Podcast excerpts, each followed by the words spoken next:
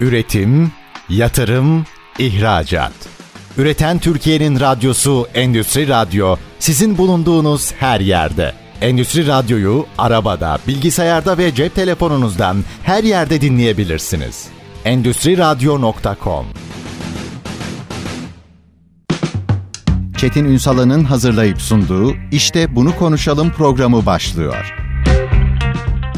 İşte bunu konuşalımdan merhabalar. Türkiye'nin gerçek gündeminde birlikteyiz. Efendim Cuma akşamı işte bunu konuşalım. Geleneğimiz devam ediyor. Her zaman olduğu gibi Ekoteknoloji ve Biyoinovasyon Enstitüsü Derneği Genel Sekreteri Altur Revnak Eti bizlerle birlikte ekoteknoloji ve biyoinovasyonu konuşacağız. Sayın Eti hoş geldiniz öncelikle. Çok teşekkür ediyorum davetiniz için tekrar tekrar. Estağfurullah. Üstadım ezberimizi bozmaya devam edelim. Aslında dünyanın geçtiği, bugün özellikle konuşmak istediğim mesela geko bitkisi ve biyomalzemeler meselesi var. İşlerin yeni ekonomide nasıl şekilleneceği var ama oraya gelmeden önce bir tekrar hatırlayalım. Hı hı. Nereye doğru gidiyoruz? Aslında bu yaşam bizi yeni ekonomi ve paylaşım ekonomisine doğru sürüklüyor. Bunun çok dışında kalmak mümkün mü? Kısa bir hatırlatma yapalım. Yani hiç dinlememişlere yönelik. Biyo inovasyon yani bizim biyomimetik dediğimiz ve ekoteknoloji diye böyle kavramlar ortaya koymaya çalışıyoruz. Dünyada da aslında yeni kavramlar bunlar. Yani son 20 yıl bilim ilerledikçe teknolojinin gelişmesindeki aslında bozucu etmenler söz konusu olduğunda çözüm arayan bilim dünyası biyo inovasyon adı altında doğayı taklit ederek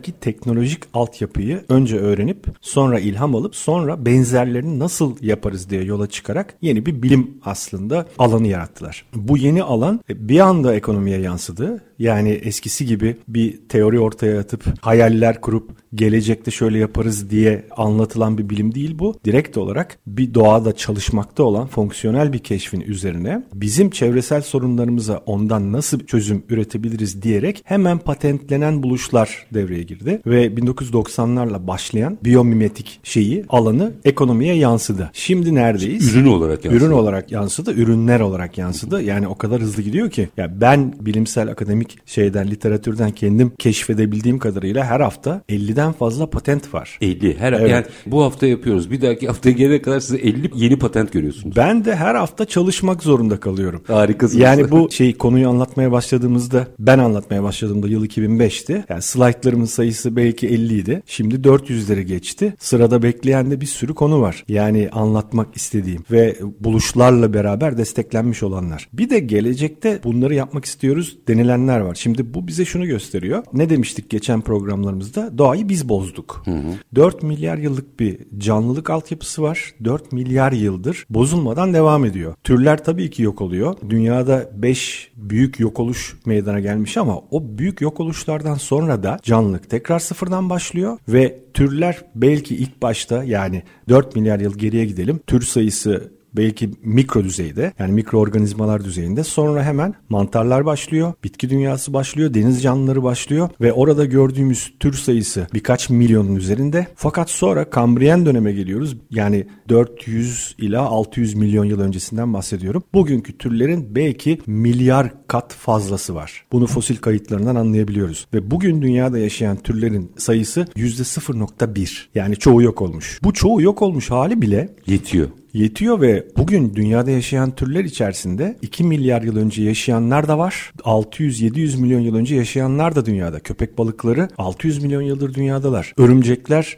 400 milyon yıldır dünyadalar. Karıncalar 300 milyon yıldır dünyadalar. Mantarlar 2,5 milyar yıldır dünyadalar. Ve onların bugün bize ulaşan yani şu anki gözlemleyebildiğimiz hayatları, biyolojik yapıları, fonksiyonları bizim için çok fazla çözüm sahibi aslında. O çözümlerde şununla alakalı tabii. Öncelikle atık bırakma konusunda biz berbat bir teknoloji ortaya koyuyoruz. Endüstrimiz, sanayimiz hep atık üzerine kurulu. Bire bin bırakıyoruz. Çok fazla ısı üretiyoruz. Her ürettiğimiz şeyde ısı kullanıyoruz. Fırınlar şunlar bunlar. Fosil yakıt kullanıyoruz ve bunun getirisi de çok fazla malzeme kullanarak, kimyasal olarak çok fazla malzeme kullanarak dünyayı zehirliyoruz. Ve iyi de bunu yaparken çok tüketiyoruz ve biz kendi türümüzü en hızlı yok eden aslında türüz insan olarak baktığımızda. Üstad, yayın öncesinde biz sohbet ederken bir ifade kullandınız. Bence onu burada bir açmanızı rica edeceğim. Çünkü 1800 1800'lerde yani o sanayi devrimiyle birlikte ilk işe başlanırken aslında bugüne yakın bir kavram vardı. Birinci Dünya Savaşı'ndan sonra işler çığırından çıktı dediniz. Onu dinleyicilerimizle de paylaşabilir misiniz? Bir bilgi o. Ya dünyadaki keşifler genel anlamda baktığımızda Avrupa'dan çıkıyor ağırlıklı olarak. Bizim kendi ölçebildiğimiz tarihçeye baktığımızda. Daha da geriye gittiğimizde Mezopotamya'ya gidiyor. Hmm. Yani Mısır'dan itibaren teknoloji diyebileceğimiz tabii ona bugünkü teknoloji karşılığı değildir belki ama çok ciddi teknik altyapılara sahipler. Ama oradan batıya geçiyor teknoloji. Yani Yunan'a geçiyor ondan sonra Avrupa'ya geçiyor. Ama 1600, 1700, 1800'ler dediğimizde Leonardo da Vinci'lerin yaşadığı dönemi düşünelim. Hı hı. O dönem Avrupa'sı yine aslında savaş teknolojilerini geliştirmek için bir şeyler keşfetmeye çalışıyor. Ama hali hazırda o günün bakış açısında teknoloji ve sanat beraber yürüyor. Buluşlar da hep sanatla beraber yürürken bakış açısı aynı zamanda kilisenin etkisiyle bizde de İslam dünyasında yine tabii ki dinin bilimle beraber paralel gittiği bir düzlem içerisinde. 1200'ler, 1300'ler. Tabii. tabii. Yani Endülüs'le başlayan döneme Hı. baktığımızda hep eğitim, ilahiyat ve teknoloji ve bilim hep beraber yürüyor. Sanat da beraber yürüyor. E, yozlaşma hep sonradan gelmiş. İlk başta aslında çok ciddi gelişmeler var ve o zamanın bakış açısı 1800'lere kadar gelen bakış açısında yani Allah dünyayı çok güzel yaratmış, doğayı çok güzel yaratmış, harika tasarımlar var. Biz onlardan ilham almalıyız ve ona benzetmeye çalışmalıyız bakış açısı var. Fakat 1800'lerden sonra savaşların yani 1. Dünya 2. Dünya Savaşı'ndan sonraki bakış açısında endüstriyel şeye girdiğimizde aslında döneme girdiğimizde hayır biz Allah'ın yarattığından daha iyisini yaparız şeyi başlamış. Bakış açısı başlamış. Biz teknolojiyi öyle bir ilerleteceğiz ki doğadakinden bile daha iyi olacak demişiz ve çok ciddi anlamda ham madde kullanmışız, sömürmüşüz ve o ürettiklerimizle de e, sonuçları daha sonra almaya başlamışız. Yani iklim krizi dediğimiz veya benzeri sorunlar o kadar da tesadüf değil. İnsan eliyle. Doğayla mücadele etmeye başladıktan sonra başlıyor. Bir defa doğayla mücadele ya da doğadaki bir rekabet bakış açısı o 1800'lerde aslında bireysel büyüme ya da şirketsel büyüme ya da sadece bir toplumsal büyümede hani bir milliyetsel büyüme Hı-hı. bakış açısı insanda var. Ama doğada böyle bir şey yok. Çok kolektif bir hayat tarzı var doğada. Çok ciddi bir işbirliği var. Yani aslında daha önce de konuşmuştuk. Çok fazla detaya girmeyeceğiz ama bireysellik yok. Türler beraber büyüyorlar ama büyürken de bir sınıra optimum bir sınıra geldiklerinde o büyümeyi durduruyorlar. Çünkü bugünkü paylaşım ekonomisi dediğimiz şey aslında. Kesinlikle. E şimdi düşünün sınırlı bir gezegenimiz var. Bu bir uzay gemisi gibi. Birçok bilim insanı da o şekilde nitelendiriyor. Kaynaklar sınırlı, sınırsız değil ve bir büyüme planı yapmışız. E bu büyüme planı bir yerde durması gerekiyor çünkü zaten altyapıda sınır var ve malzemede sınır var veya gıdada sınır var. Şimdi doğada 4 milyar yıl öyle optimum büyümeler, paylaşımlar ve ihtiyaç gidermeler var ki bu hiçbir türü yok etmiyor. Yani bir tür bir türü baskılayıp yok etmiyor. Beraber ya simbiyo ya birlikte büyüyorlar veya hareket ediyorlar. Yani ortak bir amaç var. Doğanın devam etmesi.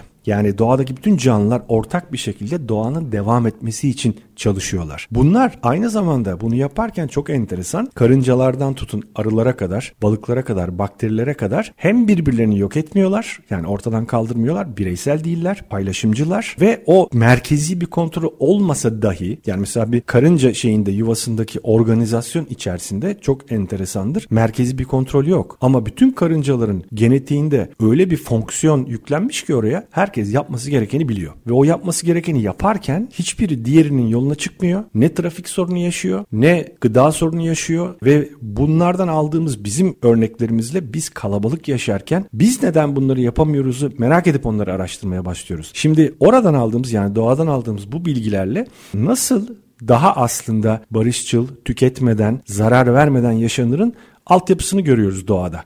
Nasıl ki geçen programlarımızda konuştuk.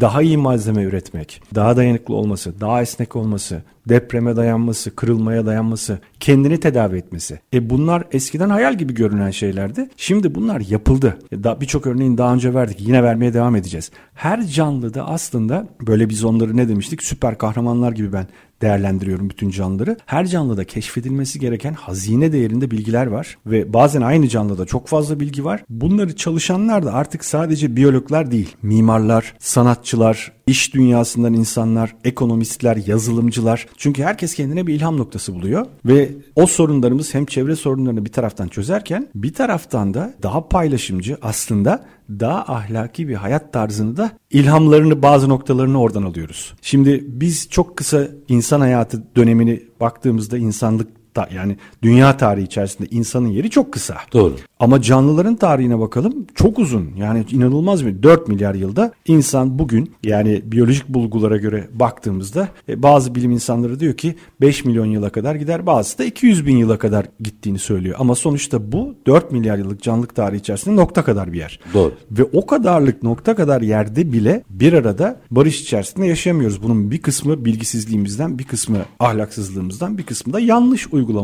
Bizim bunu düzeltmemizin yöntemlerinden bir tanesi veya belki en büyüğü karşımızda, yanımızda, etrafımızda duruyor. E oradan model alıp, ilham alıp bunu bir an önce hayatımıza yansıtacak bakış açısı da aslında bir hazine bir bilgi. Ve bu bilgiyi artık hayatımıza zuhur ettiriyoruz. Evet. Çünkü buna direnenler de sanki hala o 1800'ler e, ve 1900'ler, 2000'ler hatta arasında sıkışmış her şey öyle devam edecekmiş gibi düşünüyor. Ama baktığımızda bugün işte doğaya uygun üretimlerden, yenilenebilir enerjiden, paylaşım ekonomisinden bahsediyoruz. Yani artık bundan geri dönüş yok. Kısa bir araya gidelim. Bir cümle söyleyecektiniz. Aradan sonra devam Kısa bir edelim. araya gidelim. Aranın ardından yine somutlaştırarak Tabii, bu meseleyi tabii. açalım. Bugün özellikle geko bitkisi ve biyomalzemeler üzerinde örnekler de vereceğiz. Ama minik bir ara. Aranın ardından Ekoteknoloji ve Biyoinovasyon Enstitüsü Derneği Genel Sekreteri Altur Revnaketi ile işte bunu konuşalım diyeceğiz. Lütfen bizden ayrılmayın. Üretim, yatırım, ihracat. Üreten Türkiye'nin radyosu Endüstri Radyo sizin bulunduğunuz her yerde. Endüstri Radyo'yu arabada, bilgisayarda ve cep telefonunuzdan her yerde dinleyebilirsiniz. Endüstri Radyo.com Kısa bir aranın ardından işte bunu konuşalım demeye devam ediyoruz efendim. Konuğumuz Ekoteknoloji ve Biyoinovasyon Enstitüsü Derneği Genel Sekreteri Altur Revnak Eti. Biyoinovasyonu, ekoteknolojiyi konuşuyoruz. Şimdi aslında bir özet yaparken hani dünden bugüne o aradaki kırılmayı da anlatırken artık yeni bir faza geçtiğimiz yeni mi bilmiyorum. Eskiyi mi tekrar hatırlıyoruz onu da bilmiyorum. Ama anlattıklarınız sanki o aradaki zehirlenme döneminden herkes illahla etmiş daha önceki yaklaşıma doğru geliyor. O zaman burada da biyo inovatif bir yaklaşım yani doğadan kaynaklanan bir inovasyondan bahsediyoruz. Doğru. Peki burada biyo inovatif toplum olma hedefi varsa ki biz de bence öyle hedeflemeliyiz. Nasıl olunur? Şimdi doğada biraz evvel ne dedik? Ortak bir hedef var. Hedef bir defa dünya gezegeninin hayatta kalması. Herkes onun için çalışıyor. Dolayısıyla kimse kendi başına her şey benim olsun demiyor. Bir kere bu güzel bir model. Ve onlar birbirleriyle nasıl anlaşıyorlar? Doğada da evet savaş var, evet savunma teknikleri, teknolojileri şunlar bunlar altyapıda var. Ama canlılar birbirlerini yok etmiyorlar bir defa. Ve herkes kendine yeter kadarını kullanıyor. Şimdi böyle bir toplum düşünelim, hayal edelim. Daha önceki programlarımızda bir ağaç etrafında bir aslında hani küçük topluluktan bahsetmiştik. Çünkü ormana gidip bakalım büyük bir ağacın etrafında milyonlarca farklı canlı o ağaçla beraber yaşıyor. Avatar filmindeki gibi. Zaten bu senaryolarda hep doğadan Oradan model geliyor. alınmıştı. Şimdi biz ekoteknolojik ya da biyoinovatif bir toplum düşünelim. Burada nasıl bir ekonomi döner veya nasıl bir altyapı olur? Mesela tüm şirketler ve endüstri normalde büyümeye yönelik değil mi bizde? Hep öyle oldu. Herkes biz büyüyelim işte büyük balık küçük balığı yutsun. Yani bu aslında sosyal darwinist bir anlayıştı. Şimdi bu değişmeye başladı doğayı inceledikçe. Şimdi şu an bu kadar büyüyemeyeceğimiz herkes biliyor. Sınırı var çünkü bunun ve çok fazla kirlettik.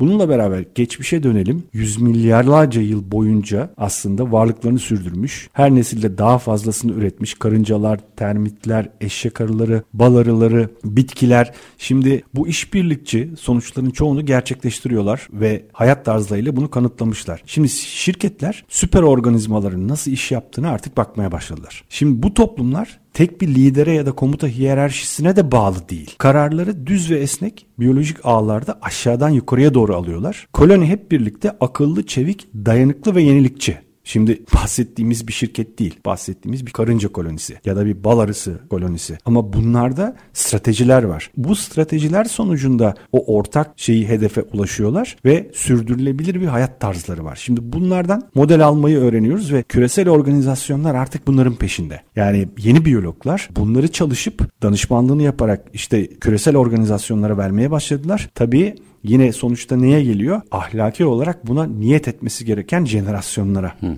Çünkü geçmiş jenerasyonlar başarısızdı. Savaşarak büyüme işte ya da yok ederek büyüme ama yeni jenerasyonlarda ben umut görüyorum. Çünkü doğayı çok daha dostlar. Sürdürülebilir altyapıda mesela giysilerini bile ona göre aramaya başladılar. Ben Türkiye'de de örneklerini görüyorum ama Avrupa'da ve Amerika'da çok gelişmeye başladı bu. Yani koruyarak yaşayalım. Daha optimize, daha küçük lokal işte üretimler olabilecek şeyler. Biyo endüstriler arayışındalar. Şimdi benzer şekilde yer altındaki mantar ağlarını düşünelim. Daha önce konuşmuştuk. Mycelium mantarı. Şimdi 2 milyar yıllık geçmişe sahip sosyal böceklerden çok daha eskiler, çok daha başarılılar. Besin otoyoluna sahipler. Bu bir internet ağı aslında. Değişime çok duyarlılar. Karasal biyokütlenin dörtte birini temsil ediyorlar bakın. Yani bütün biyokütlenin dörtte biri bunlara ait. Şimdi araştırmacılar bu yeraltı sinir ağlarını araştırıyorlar. Bunları nerede kullanmaya başladılar biliyor musunuz? Daha önceki programlarda ne kısmını anlatmıştık? Ee, yeni plastikler. Hmm. Yani biyoplastik üretiminde bu bir plastik değil ama plastikten daha hafif, daha sağlam, daha esnek, su geçirmez. Ondan sonra ve aynı zamanda doğaya dost. Yani siz o biyoplastikten yapılmış sandalyeyi kırıp toprağa attığınızda gübre olarak kullanıyorsunuz. Böyle güzel bir üründen Bundan bahsediyoruz. Bahsetmiştik. Bundan bahsetmiştik. Ama artık neyden bahsediyoruz? Nesnelerin interneti, dijital altyapımız, işte bu dijital altyapımızda gereken her şey zaten gerçekten bir internet ağı gibi çalışan bu mantarlarda var. İlham oradan mı geliyor? Tabii. Şimdi geliştirme çözmek için ilhamı oradan alıyoruz. Bilmediğimiz kısımlar vardı. Mesela siber güvenlik kısmı. Hı hı. Siber güvenlik kısmını da oradan almaya başladık. Bir iki örnek daha vereceğim. Şimdi tabii şirket isimleri veremiyorum burada ama birçok şirket operasyonlarını geliştirmek için karınca kolonilerinin basit algoritmalarını kullanıyor. Bunlar dünyaca bildiğimiz hepimizin bildiği şirketler. Tabii çok hı. çok yani ilk 50'deki büyük hı. şirketler. Kimi havayolu şirketleri, kimi taşımacılık, kargo şirketleri bunların. Kimisi bilgisayar teknolojilerinde en önde gelenlerden, ilk onda olan şirketlerden. Bunlar algoritma arayışındalar. Ne yapmak istiyorlar burada? Mesela bir tanesi yoğun istasyonlarında yük transfer oranlarını azaltmak istiyor ve karınca algoritmasını kullanarak %80 azaltmış. Çalışanların iş yükünü %20 azaltmış ve uçaklara mesela daha verimli şekilde binmeyi ve o işte transferleri falan çok ciddi anlamda kolaylaştırmış. Şimdi %80 yük transferi azaltma. Müthiş bir şey. Müthiş bir şey. Karıncalardan. E karınca ne taşıyor? Yük taşıyor. Yük taşırken çok az enerji kullanıyor. Çok usta bir şekilde navigasyona sahip. Trafik sorunu yaşamıyor ve feromonlar yoluyla devamlı birbiriyle anlaştığı için feromon dediğimiz şey iletişim kimyasalları. Biz internet üzerinden haberleşiyoruz ya. Onlar da havadaki aslında ağı kullanarak molekülleri transfer ediyorlar ve her küçük robot diye düşünelim bir karıncayı. Her küçük robot bir diğer robotla haberleştiği için ne trafik sorunu yaşıyorlar ne de gıdanın yönünü bulmada bir problem yaşıyorlar. Otonom araç gibi. Otonom araç. Şimdi bugün zaten trafiğe çözüm bulmak için çok ciddi bir araştırma konusudur karıncalar. Arılar aynı zamanda onların anlaşma şekilleri. Şimdi karıncalardan ilham alınan algoritmalar doğal gaz boru rotalarından ameliyathanelerdeki iklimlendirme kontrolüne, tedarik zincirine zinciri yönetimine, montaj hattı ve web sitesi tasarımına, arama motorlarına, dijital depolama çözümlemelerine kadar hepsinde ilham kaynağı. Bu bahsettiğim bütün sektörlerdeki çok önemli firmalar ismini vermiyorum. Karıncalarla ilgili çalışmalar yapıyorlar. Sadece karıncadan bahsediyoruz. Oradaki algoritmanın peşindeler. Oradaki algoritmanın peşindeler.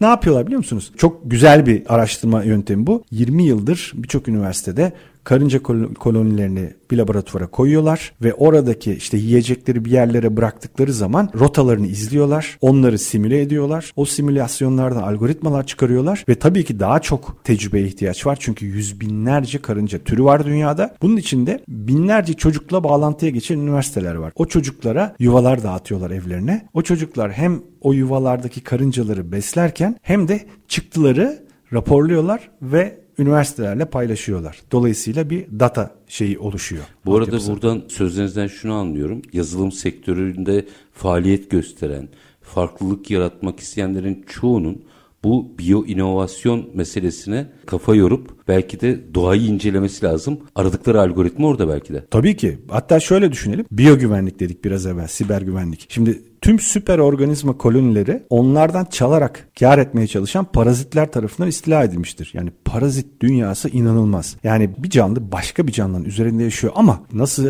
kendi vücudumuzda savunma sistemi varsa her canlının kendine ait çok güçlü savunma sistemleri var ve bir canlı başka bir canlının üzerinde veya içinde normalde yaşayamaz. Savunma sistemi onu tabii ki devreden çıkartır. E nasıl yaşayabiliyorlar? İşte bu bir konu. Şimdi birçok parazit konakçının iletişim sistemlerini benimsiyor. İçeri girmek için kokularını taklit ediyor. Seslerini taklit ediyor. Elektriksel sinyallerini taklit ediyor. Sevdikleri tohumlara veya larvalarının kokusuna benzeyen yumurtaları üretiyor mesela. Bugünkü siber saldırı taktikleri. Evet. Süper organizmalar ağlarını kendilerini başkalarına hizmet etmeye yönlendirecek şekilde tasarlamış aldatıcı feromonlardan korumak için sürekli şey değişkenliği yapıyorlar. Yani savunma sisteminde farklı farklı değişkenler var ama hepsi genetiğe kodlu. Yani bir şu parazit gelirse böyle bir sistem devreye giriyor öbürüne başka bir sistem devreye giriyor. Yani parazitin kendine ait şeyleri var saldırı mekanizmaları ama savunma sisteminde de ona karşı koyabilecek silahlar var. Dolayısıyla bunların hepsi bir birer ilham noktası. Şimdi benzer şekilde yer altındaki yine mantarlar, mycelium. Rakip bölgelerde ele geçirilme şimdi virüsler saldırıyor onlara tabii. Onlar da bu virüslere karşı ciddi anlamda savaşıyorlar. Şimdi düşünün ki bir internet ağı var. O internet ağının içerisinden devamlı besin geçiyor. Bir haber trafiği var bir kere, data geçiyor. Bir besin trafiği var. E tabii ki virüsler de onlardan faydalanmak istiyor. Bunlara karşı o işte mantarların mücadelesi işte siber güvenlik sistemleri. Onların da firewall'ları var. Onların da bambaşka enerji kesme sistemleri. Yani bugün bizim kendi siber güvenlik altyapısı olarak kullanmakta olduğumuz her şeyi 4-2 milyar yıl geriye gidin. Zaten orada en güzel şekilde çalışanı var. Endüstri de yine buradan mı incelemelerden mi buluyor oradaki birçok algoritmayı? Bulmaya başladılar. Çünkü biz tabii ki yazılım geliştirirken genetikten önce model almadık çünkü bilmiyorduk. Hı hı. Yani genetiğin keşfi bugün DNA'nın keşfi 1900 e, başlarına kadar gider ama esas elektron mikroskoplar geliştikçe yani 1960'lara geldiğimizde aslında DNA'nın altyapısını öğrendik ve en büyük buluşlar da genetik olarak mesela ENCODE projesi veya Genom projesi 2000 yılları başıdır. Yani çok yenidir bizim için. Biz hali hazırda 2012 yılına kadar kendi genlerimizin, DNA'mızın %98'ini çöp zannediyorduk. Yani bu aslında fırsat kaçmış bir ekonomi değil. Değil değil. Kesinlikle değil. Yani bizim için şu çok yeni. Biz genleri yeni öğrendik. Şimdi döndük baktık ki genlerimizin içerisinde harika bir yazılım var. Harika bir şey kapasitesi var. Bilgi depolama kapasitesi var. Çünkü şöyle söyleyeyim. bir gram DNA dünyayı belki yani açtığımızda yani bir şerit olarak açalım. Dünyayı 360 kere dolanıyor. Yani o kadar küçük bir alanda o kadar büyük bilgi var ki 700 terabayttan bahsediyoruz. Bir DNA molekülün içerisinde. 700 terabayt. Şimdi dolayısıyla ne yapmaya başladı bilim dünyası? Mesela birkaç üniversite DNA ile çalışan bilgisayar geliştirdi. Bir iki üniversite DNA'yı bilgisayar yaptı. İşlem kapasitesiyle çalışacak. Ne yapacak? Vücut içerisinde işlem yapacak. Neyin işlemini yapacak? İşte bizim içeride orada yapılmasını istediğimiz işlemleri dışarıda değil içeride yapmak istiyoruz. Bilgisayar içeride DNA'da olacak ve biz onu manipüle edeceğiz. Tabii ki bu iki taraflı da kullanılabilir. Bir taraftan tedavi amaçlı, bir taraftan da silah olarak da kullanılabilir. Elbette. Yani şimdi kötü niyete yapacak bir şey yok. Yani Doğru. Ama çalışmalar iyi niyet anlamında. Yani mesela sağlıkla ilgili problemleri çözmek için yapıyor. Tabii. Yani biri çıkar bunu kötü, onu yapacak bir şey yok. Yani dünyanın her döneminde yani Einstein kötü biri diyebilir misiniz atom tabii parçalayarak? Ki, tabii ki diyemeyiz. Değil. Ama birileri o kötüleri de engellemek gerekiyor. Ama ekonomi buraya evriliyor. Ekonomi buraya evriliyor. E şimdi burada e, yani yok yok aslında doğada. Yani süper organizmalar var ve hep birlikte toplumsal olarak gayet güvenlik içerisinde yaşıyorlar. Orada da tehdit var olmasına rağmen bizden çok daha güvenli hayatları var. Etraflarındaki doğa bozulmadığı sürece, biz bozmadığımız sürece o sürdürülebilir bir altyapıyı bize gösteriyor ve orada sınırsız büyüme diye bir şey yok. Biz sınırsız büyümeyi sanki doğanın kanunuymuş gibi anlattık. Bu çok yanlış bir anlayıştı. Yani güçlü olduğun kadar kazanırsın ve güçlü olan zayıf olanı ortadan kaldırır yanlış bir bakış açısıydı. Biyoloji bunu artık reddediyor. Biyoloji dünyası güçlü olanın ortadan kaldırıldığı değil, güçlü olanın desteklendiği, hep birlikte güçlenildiği ve yok etmeden de istenilen altyapının elde edilebildiği bir toplumsal hayat var. E, bunun şu andaki literatürdeki kavramda, jargonda karşılığı ne? Evet zaten paylaşım, onu konuşmuştuk. Dayanıklılık. Doğru. Şirketlerde bakın şirketlerde sürdürülebilirlik. Sürdürülebilirlik ve dayanıklılık olarak evet. bugün anlatılıyor. Ama ilham noktası bu. Tabii. Şimdi minik bir araya gideceğim tekrar. Aranın ardından Gekko'yu konuşalım. Tamam. Ben Gecko bitkisi var, o da kertenkelesi var. O da var ama ee, kertenkele de var. İşin felsefesinde aslında orada ne inceleniyor biraz onu açalım. Tamam. Ama minik bir ara aranın ardından efendim Ekoteknoloji ve Biyoinovasyon Enstitüsü Derneği Genel Sekreteri Altur Revnaketi ile işte bunu konuşalım diyeceğiz. Lütfen bizden ayrılmayın. Üretim, yatırım, ihracat. Üreten Türkiye'nin radyosu Endüstri Radyo sizin bulunduğunuz her yerde. Endüstri Radyo'yu arabada, bilgisayarda ve cep telefonunuzdan her yerde dinleyebilirsiniz. Endüstri Radyo.com Kısa bir aranın ardından işte bunu konuşalım demeye devam ediyoruz. Ekoteknoloji ve Biyoinovasyon Enstitü Derneği Genel Sekreteri Altur Revnak Eti ile birlikteyiz. Her cuma akşam olduğu gibi ve GEKO diyeceğim şimdi. Ya şu biyo inovasyon, inovatif toplum meselesi ve siber güvenlikten ağa kadar gelişmeler müthiş. Bir kere dünyadaki ilk 50 şirketin burada olduğunu yine ifade edelim. Gecko diyeceğim. Hı hı. Şimdi Gecko'nun bitkisi var, kertenkelesi var. Bilmiyorum hangisini kastediyorsunuz Biz ama. kertenkeleyle başlayalım. Ne nedir oradaki Şimdi, çalışma? E, doğadan model alınan yani biyomimetik konusunda çok bilinen birkaç tane canlı var. Yani böyle yapı taşı gibi artık. Onlardan bir tanesi de gecko. Bu neden birkaç tane var diyorum. Çünkü farklı bilim insanları, farklı üniversiteler aynı canlı üzerinde çalışıp çok farklı ilham noktaları keşfedip onları patentliyorlar. Gecko da bunlardan bir tanesi. Bu canlı bir defa çöl şartlarında yaşıyor. Küçük yani 12-13 santimetrelik kertenkeleden bahsediyoruz ama bu canlı cama da, duvara da her yere de yapışan bir canlı. Şimdi bir defa saniyede 15 adım atan bir canlı bu. Saniyede 15 adım atacaksın. O kaçanlardan. Evet 15 adım atacaksın ve yapışacaksın. Şimdi ama nasıl bir yapışmadan bahsediyoruz? Şimdi o kadar güçlü bir yapışmadan bahsediyoruz ki pürüzsüz bir yüzey üzerinde 320 kilometre tut taşıyabilen bir canlıdan bahsediyoruz. Yani minicik bir canlıyı koydunuz. O yapışma gücü 320 kiloluk bir ağırlığı bağlasanız sökemiyorsunuz o canlıyı. Bunun da yaparken yapışmayı sağlayan hiçbir kimyasal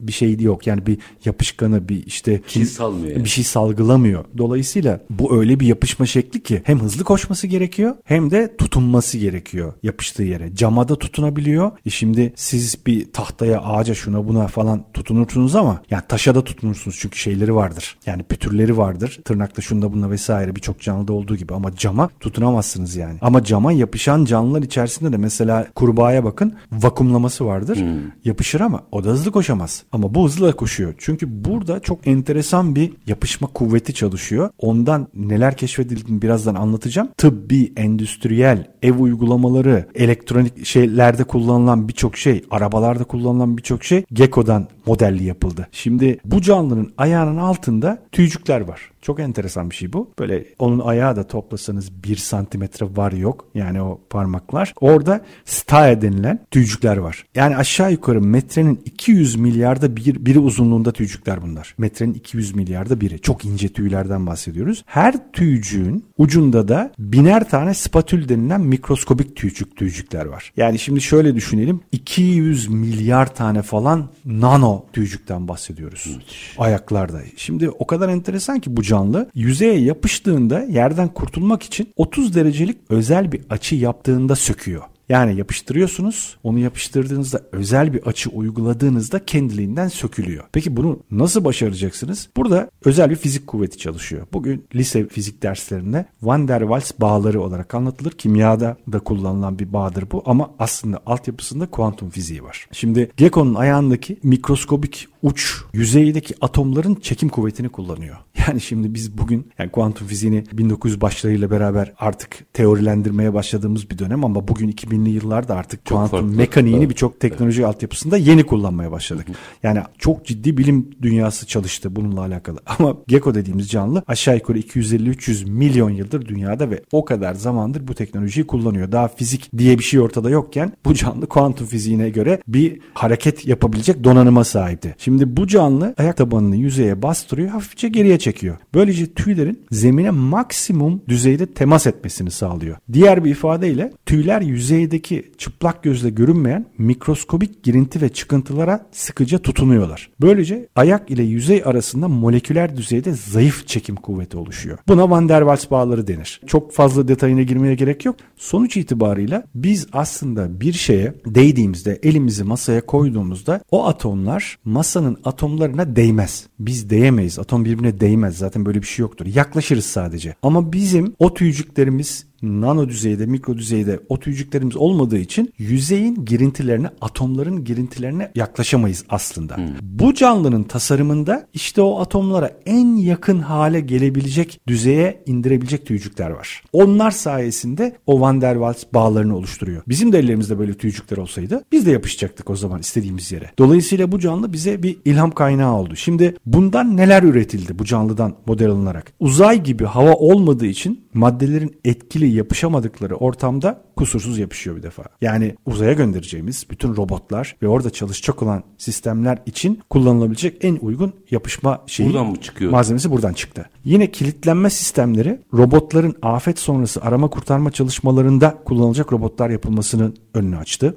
Yine bu taklit edilerek tırmanma eldivenleri, özel tırmanma giysileri ondan sonra aslında örümcek adamdan bahsediyoruz. Örümcek adamdan bahsediyoruz evet. şimdi. Hakikaten yani, o gözümde o canlı. Kesinlikle. Yani o örümcek adam filminden hatırlayalım. Aslında Gekko'dur. Onun hikayesi. gerçek hikayesi. Örümcek de çok sağlam yapışır her tarafa ama gecko gibi değil. Gecko ıslak, kuru, kum. Kumda da koşarken hiçbir şekilde kayma yok. Yani nasıl yapabileceksiniz bunu? Ne örümcek yapabiliyor bunu ne birçok böcek. Ama gecko bunu da yapabiliyor. Şimdi bununla alakalı geliştirilmiş olan gecko bandı denilen bir bandaj var. Bir şey aslında bu Gexkin deniliyor, deniliyor bu teknolojiye. Bu bantta ne yapıyoruz biliyor musunuz? Yani işte 320 kiloyu taşıyor dedik ya. Hı hı devasa bir televizyona bir bant takarak duvara yapıştırıyorsunuz. Yani ha, her... bunu daha yeni yeni konuşuyoruz. Tabii. Geçenlerde bir Tabii. E, örneğini vermiştik. Oldu, doğru, Tam program sonunda konuştuk ama detaya girmedik. Şimdi burada ne? Hayal edin neleri evde yapıştırmak istediğinizi duvarlara veya bir arabanın parçalarını bir araya getirirken çok sağlam yapışma yöntemleri düşünün. Yine burada gecko malzemesi kullanılıyor. Bunlar bütün mini robotlarda kullanılabilecek. Aynı zamanda şimdi yani bir şeyin mobilyanın tutturulması gereken yerler olarak düşünebiliriz. Ve kimyasal değil bunlar. Kimyasal değil ve aynı takarken kullandığımız enerjiyi kullanarak sökebiliyoruz. Yani takma sökme artık çok kolay. Yani biz duvara o televizyonu yapıştırırken o bantla özel bir açıyla çektiğimizde de tak diye geri Çıkıyor. çıkartıyoruz. Duvarda da iz bırakmıyor. Bu sadece küçük örneklerden bir tanesiydi. Gecko dan aldığımız bilgiyle bunu yaptık mesela. Bunun gibi bazı yine gecko gibi çok bilinen başka canlılar var. Çok farklı araştırma konularına ilham kaynağı almış. Mesela lotus bitkisi ya da nilüfer çiçeği. Hmm. Nilüfer çiçeği de bunlardan bir tanesi. Mesela düşünelim bataklıklarda yaşayan bir bitkiden bahsediyoruz. Nilüfer çiçeği diye yazın internete. Karşınıza çok güzel böyle pırıl pırıl hiç kirlenmeyen harika renklerde. Hoş. Evet hoş. Şeyde yüzen suyun yüzeyinde, yüzeyinde yüzen. yüzen ve üzerine ağırlık koyduğunuz zaman o yaprakları yaprakları hiçbir şekilde suya batmayan böyle çok sağlam taşıyabilecek, hiç kirlenmeyen bir şeyden bahsediyoruz. Bitkiden bahsediyoruz. Şimdi çamurda yaşayıp hiç tozlanmayan, kirlenmeyen, ıslanmayan bir bitki. Birinin dikkatini çekmiş Tabii. O. Çok kişinin dikkatini çekti ve bununla alakalı çalıştılar. Bunlara biz hidrofobik malzemeler diyoruz. Su iten malzemeler diyoruz. Şimdi üzerinde suyun damlacıklar oluşturması bunu incelemek için mikroskopta bir gerekiyordu. Hmm. Evet biz kendi gözümüzle baktığımızda suyu tutalım. Bugün arabalarda da yıkarken kullandığımız nano kaplamalar gibi işte o suyu tuttuğunuzda nasıl yuvarlanar gidiyor sular. Nano kumaşlar da mı böyle çıktı? Böyle tabii ki geliştirildi. Yani o kadar çok sektöre ilham kaynağı oldu ki. E bu bitkiye siz istediğiniz çamuru üzerine atın, suyu tutun, pırıl pırıl hale gelecektir saniyesinde. Çünkü onun aslında nano yüzeyinde küçük tepe, tepecikler var. O tepeciklerin belli açıları var. Matematiksel olarak o açılara baktığımızda özel fizik kanunları orada çalışıyor ve su damlası oradan yuvarlanırken o tepecikler su damlasını büyüterek kendi içerisindeki tozları o damlacıklara toplayarak gönderiyor. Yani kendini temizletiyor suya. Müthiş. Dolayısıyla üzerine toz hiçbir şey kalmıyor. E su da üzerinde o tepeciklerden dolayı yayılamıyor, yuvarlanıyor. Dolayısıyla yuvarlanıp gidiyor. Şimdi bunu araştıranlar neyi çalıştılar? Her türlü kaplama malzemesi. Yani boyadan tutun, sıvaya kadar, şey kumaşlara kadar, ondan sonra ekranlara kadar her şeyde kullanımı bugün var. İlk boyayla başlamıştı bu o binaya o bu boyayı kapladığınız zaman, sürdüğünüz zaman mesela 15 yıl hiçbir bakıma ihtiyacı yok. Islanmadığı için rutubet olmuyor. Dolayısıyla izolasyon problemi de izolasyon problemi, yosunlanma problemi ortadan kalkıyor. Aynı şekilde yine gemilerde de boyalar yeni kullanılmaya başlandı. Yosun tutmanın engellenmesi için. Bununla alakalı şeyler çalışmaya başladı. Çatı malzemeleri. Çatılarda da büyük problemdir biliyorsunuz. Hı hı. Karın ve suyun şey yapılması, rahat bir şekilde gönderilmesi. Yine çamurun ve pisliğin olmamasının sağlanması. Yine şeyden öğrendik. Nilüfer'den mi? Nilüfer'den öğrendik. Yine Nilüfer çiçeğinin yapraklarından öğrendiğimiz bir şeydi. Çok sağlam dedim ya. Hatta bazı videolarda var. Bir bebeği o yaprağın üzerine koyuyorsunuz. Ha, gördüm. Yüzüyor. Evet, evet. e, suda. Yani kaldırma şeyi çok kuvvetlidir kuvveti. Onun da nedeni onun çatısı yani altyapısında yaprağın iç yapısındaki matematiksel tasarım o işte ne de diyorduk daha önce hafif bir malzeme olmasına rağmen o kadar güzel bir şey Dizaynı var. dizaynı var ki o taşıma kuvvetini mukavemeti çok ciddi anlamda arttırıyor. Crystal Palace dediğimiz İngiltere'deki Kristal Saray hatırladığım kadarıyla 1800'lerin ortasında yapılmıştı. Bugün hala sapasağlam ayakta duruyor. İşte o tasarımdan model alınarak cam ve kafeslerle yapıldı. O kafeslerin tasarımında da Nilüfer çiçeğinin kafessi yapısı model alınmıştı ve bir mimari harikası olarak hala duruyor. Yani o da mimari taraftan alınmış bir modeldi. Yani bu sadece bir bitki ve bu bitkiden çıkmış en az böyle 5-6 farklı sektöre şu an hitap etmekte olan ürünlerden bahsediyoruz. Ve anladığım kadarıyla bu iş tamam Nilüfer'i inceledik bitti değil. Hayır. Sürekli incelemeye devam ediyorlar. Enteresan. Şimdi o zaman bir 2-3 dakikada 2-3 dakikamız var. Hani yeni bir örneğe girmektense şunun felsefesini biraz konuşalım. Benim bugün Türk reel sektörümün ne yapması gerekiyor? Çünkü meseleye artık bakış açımızı değiştirmemiz gerekiyor. Bunu bulanlar mucize yaratmıyor. Hayır, hayır, hayır. Biraz Bu- burayı açayım, Ya iki, üç mucizeler sürekli her yanımızda mucizeler var zaten. Yani şimdi özel uçan kaçan birinin peşine gitmeye gerek yok. Zaten doğadaki bütün canlılar birer yaratılış mucizesi. Şimdi nasıl baktığınızda önemli değil onlara. Ben diyorum ki onlara Allah'ın bir yaratı, yaratış harikası. Bir başkası da diyor ki evrimsel olarak kendi kendine ortaya çıktı. Ama sonuçta karşımızda Var. bir mucize duruyor. Ve ondan alacağımız ilham hayat kurtarıyor. Çözümler üretiyor ve hem daha sessiz çalışıyor. Kir bırakmıyor. Kir temizliyor ve yok etmiyor. Alacağımız çok fazla aslında örnek, ilham, ondan sonra model var. E bunları modellemek de bugün üniversite mezunu olmak olmaya bile gerek olmadan sadece gözlem yaparak ortaya çıkarılabilecek bir sürü şey aslında. Çözüm konusu. Ben çocuklarla birçok konferansa katıldığımda onlara bu anlattıklarımız sonrasında ellerine kağıt kalem verdiğimizde ne projeler ortaya çıktı? Yani çocukların hayal güçleri çok geniş ve doğayı çok seviyorlar. Siz ilk öğretim seviyesinde, ortaokul seviyesinde bile projelendirip bu eğitimi çok kısa bir süre verdiğinizde onların neler ürettiğine inanamayacaksınız. Çünkü bir sineğe bakıyor, bir şeye karıncaya bakıyor. Oradan bir sürü aslında kafasında plan yapıyor. Buradan neye çözüm olabileceğine dair onu projelendiriyor çocuklar. Biz sadece çocuklardan bahsetmiyoruz. Koca bir genç nüfusumuz var ve bu nüfus içerisinde bu anlatımlarla doğaya başka bir gözle bakmalarını sağlarsak aslında insanların ona hayatımızı kolaylaştırma yani toplumsal olarak hayatımızı kolaylaştırma yönünde projeler çıkarma üzerine mesela şeyde bulunabiliriz. Üniversitelere, liselere hatta ilk öğretim okullarına yarışmalar açarız, proje destekleri veririz ve onun sonucunda çok kısa sürede neler çıkacağına inanamayız. Bugün dünyada böyle yapılıyor bu. Yani dünyanın en beleş laboratuvarı Evet. çevremiz. Evet kesinlikle öyle. Yani sağımızdaki solumuzda kedi köpek, fare, böcek. Yani elimize alalım, biraz hayatını inceleyelim, neleri nasıl yaptığına bakalım, biraz da okuyalım daha önce neler yapılmış. Ondan yola çıkarak biz de yeni bir şeyler keşfetmeye çalışalım. Yani mutlaka ve mutlaka yeni bir sürü keşif çıkacak ortaya. Üstad aslında sağ olun. Ben teşekkür ederim. Sizle yapmaya çalıştığımız da bu. Türk reel sektörünün bakış açısını değiştirmeye çalışıyoruz. Çünkü dünyada az önce ifade ettiniz ilk 50 firma ki bunların mesela ilk 10'u neredeyse son 15 yıldır falan o ilk 10'a oturdu. Demek ki aniden getirisi de çok yüksek bir alan. Doğru. Meseleleri böyle bakıyorlar. Arge dedikleri şeyi de buradan ilham alıyorlar. Bu firmalar bir de büyümeye çalışan firmalar değil. Zaten en büyükleri. Şimdi en büyük hava yolu firmaları, en büyük bilgisayar firmaları, yazılım firmaları veya tekstilde bugün ayakkabısını giydiğimiz en pahalı olan ürünleri satan firmalar. Bunlar bugün sadece biyomimetik için laboratuvarlar açtılar. Bir mesela hava yolu firması, uçak üreticisi kendisi üniversite kurdu bunun için. Sırf bunu çalışıyor. Kuşları inceliyor sadece. Hangi kuş ne kadar enerjiyle ne kadar uçuyor? Albatros inceliyor mesela. Çünkü albatros neredeyse 6500 kilometre hiç durmadan uçuyor. 6500. Bugün en baba yiğit uçak Yapamaz. 2000 kilometre en fazla yapıyor. Orada da harcadığı enerjiyi biliyoruz. Tabii. İşte modeller ortada. Onlar neden bunları inceliyorlar? Çünkü kendi üretebildikleri en yüksek teknolojiden daha iyisi doğada var. O zaman onu model alalım. Çünkü oradan model almazsak doğaya düşman olan bir teknoloji üretmeye devam edeceğiz. Hem daha pahalıya gelecek hem dünya için daha pahalıya gelecek. Artı anladığım kadarıyla yeni yaklaşım içerisinde o teknolojinin de artık yaşayabilme şansı kalmayacak. Kalmıyor. Bir süre sonra kalmayacak. Reddedecek Doğru. dünya bunu. Eğilim oraya doğru gidiyor. Oraya doğru gidiyor doğru.